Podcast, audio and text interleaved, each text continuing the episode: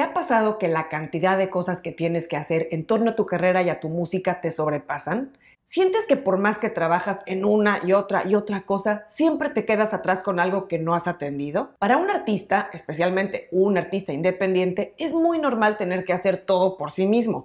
No solo hacer música, entregar la distribución, crear todo tipo de contenidos para redes sociales, saber manejar su Spotify for Artists y demás plataformas y mantener su canal de YouTube al día además de informarse de cosas como los algoritmos de las plataformas y mil y un recomendaciones nuevas que salen todos los días para maximizar su impacto en las redes sociales. Y por eso es muy normal también que los artistas un día se vuelvan locos y quieran tirar la toalla. Esto es lo que se conoce como el famoso burnout o agotamiento digital.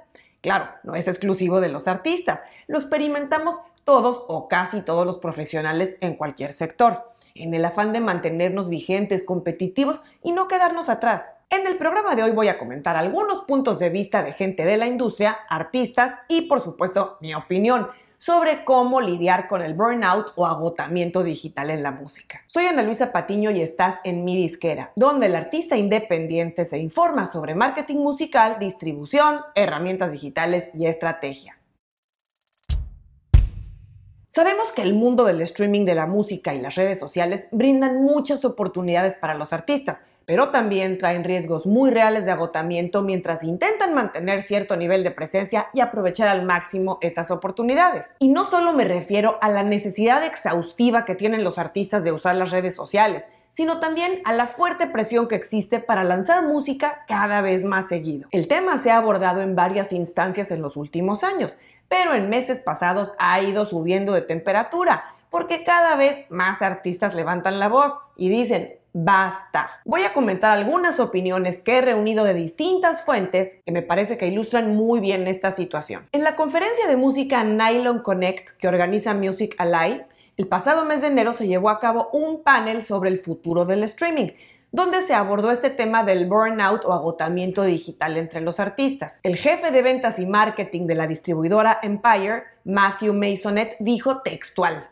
estamos pidiendo a los artistas que hagan mucho. No solo están grabando o de gira, ahora se espera que también entiendan de criptomonedas, de NFTs, que usen TikTok de manera regular, que usen su cuenta de Instagram, que creen contenido todo el tiempo y que además interactúen con sus fans. Además, Blake Ford, que es la vicepresidenta en Range Media y es ex ejecutiva de Spotify, estuvo de acuerdo con eso y citó una publicación reciente del artista Chelsea Cutler, que dijo textual, nuestra cultura de contenidos se ha vuelto insaciable. Me siento exhausta por tener que pensar cómo mi día a día se traduce en creación de contenido, especialmente cuando me siento mejor mentalmente alejada de mi celular.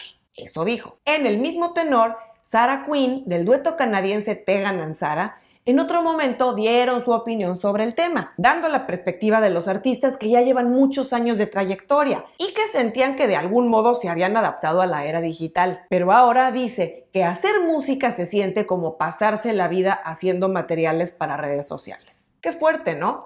Pero te aseguro que te identificas plenamente con esto. Y otro testimonio reciente que resonó a nivel industria fue el de Adele, que en una entrevista alrededor de su lanzamiento del álbum 30, que salió el pasado mes de noviembre, dijo que en una reunión con la gente de su disquera le sugirieron que se montara en el tren de TikTok para asegurarse que los adolescentes supieran quién era Adele. Imagínense decirle eso al artista cuyo álbum fue el que más impacto comercial tuvo el año pasado. No necesito contarte más testimonios por el estilo, porque creo que el punto está más que claro. El asunto es, ¿qué hacer entonces para mantenerme a flote?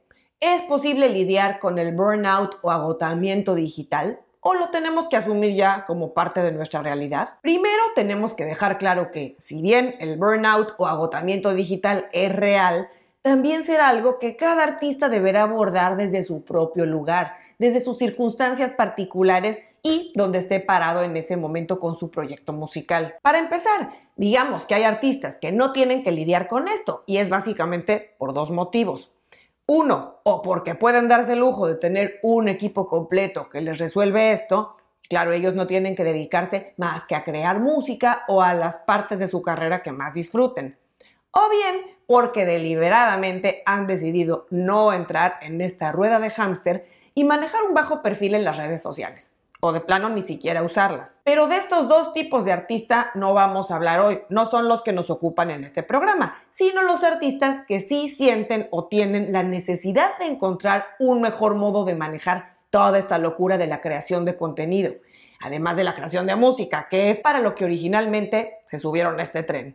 Curioso, pero el burnout suele percibirse no solamente cuando se trabaja mucho o demasiado en algo, sino cuando ese trabajo no te está dando el resultado acorde con tus esfuerzos. Así es que aquí vamos acercándonos a lo que yo veo como la luz al final del túnel. Si un artista está creando y publicando contenido como loco en redes sociales, subiendo videos a YouTube y lanzando canciones muy seguido, y todo eso no solo no le genera dinero, sino que su audiencia casi no crece, entonces no tarda en explotar aquello como una olla express. Y aquí es donde entra la visión estratégica que tiene que tomar un artista y que más que recetas que apliquen para todos, cada quien deberá hacer constantemente un diagnóstico en su situación particular para trazar el plan de acción e ir ajustándolo todo el tiempo. Partamos de que para crear música con cierta frecuencia se necesita una mentalidad y nivel de enfoque. No es realista mantener un tren de trabajo de agotamiento y en medio de eso pretender seguir haciendo música. Lo que hay que hacer es partir de menos a más, reducir la cantidad de cosas que hacemos a lo estrictamente necesario y de ahí ir aumentando conforme se pueda. Y por necesario no me refiero a lo que nos gusta hacer, porque me vas a decir que prefieres pasar 5 horas al día consumiendo videos en TikTok o contenido en Instagram para inspirarte. A lo que me refiero es que hay que identificar qué acciones o actividades tienen más potencial de generarnos dinero, de traernos ingresos. Y ahí voy a citar algunos ejemplos que tomé de una nota muy interesante del periódico inglés The Guardian, precisamente sobre este tema del burnout y del reto que es para los artistas mantenerse a flote. Y para esto vuelvo al dueto canadiense Tegan Ansara estas chicas tienen claro que no quieren jugar el papel de mártires, sino tomar un curso de acción más proactivo. Ellas dicen que además de su música, quieren que sus palabras, sus ideas y sus historias tengan un valor. Ellas detestan sentir que trabajan para alimentar sus redes sociales solamente, porque sienten que es como trabajar para esas empresas,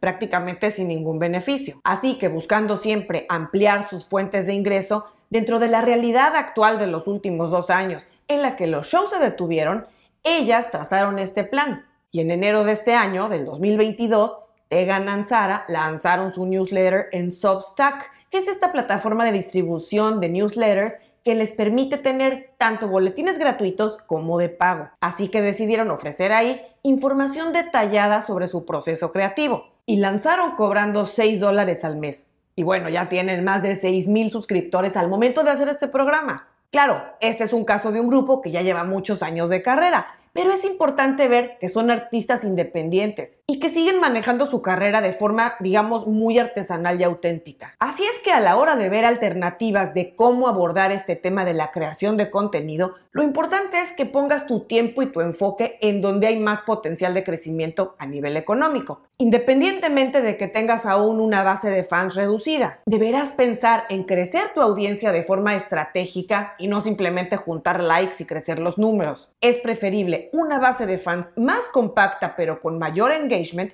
que un número mucho mayor pero en plan pasivo. Piensa en alimentar tu base de fans y crear comunidades que te conecten de forma más directa y personal con la gente. Si tienes más de cierta edad, podrás recordar lo que eran antes los clubes de fans, que eran grupos mucho más proactivos y tenían una conexión directa con el artista. Y no solo conexión como tal, sino acceso a contenido exclusivo, información y acceso preferente a cosas como sesiones en vivo, chats o compra anticipada de boletos o artículos promocionales. Trasladado al terreno más actual, eso viviría en plataformas como Patreon, Twitch o incluso en grupos privados de WhatsApp en canales de Telegram o en servidores de Discord. Todo eso son líneas de comunicación directas con la comunidad de un creador o un artista. No te digo que de un día para otro esas cosas te van a dar mucho dinero, pero sí comenzará a sumar y será cada vez más interesante. Y no olvides el tradicional, pero siempre efectivo, email marketing. Te voy a dejar en las notas los enlaces a los programas donde hablé de Patreon, de Twitch y del email marketing. Tengo que decir que es una realidad que para tener un buen impacto con alguna de esas plataformas de suscripción, membresías o contenido premium, deberás también tener una audiencia ya existente en redes sociales si no sería una labor demasiado complicada darlo a conocer. Pero ¿ves cómo el enfoque es distinto? Aunque te suene algo así como la historia de qué fue primero el huevo o la gallina, a lo que me refiero es que aunque sí deberás seguir manteniendo y creciendo tu Instagram, tu Facebook, tu TikTok, no es con el fin per se de que crezcan esos números, sino con el fin de ayudar a monetizar otras plataformas. La misma Sarah Quinn de Tegan Sara dijo que aunque detestan admitir que las redes sociales dictan el rumbo de su estrategia, están conscientes que sus números en esas redes y sus métricas en Spotify, YouTube y demás plataformas van a determinar cuánto les quiere pagar una compañía por un disco o cuánto les podrían pagar por tocar en un festival. Y además, claro, no hay que desatender a la audiencia que solo vive en esas plataformas. Pero claramente el tiempo y enfoque que le dediques a tus redes sociales no debería ser ni por asomo lo que dediques a otras actividades más lucrativas, más productivas. Y eso es lo que debes hacer, usar tus redes sociales para crecer sin volverte su esclavo. No estás jugando ninguna carrera contra nadie, estás construyendo tu audiencia. No estás trabajando para las plataformas, estás trabajando para ti.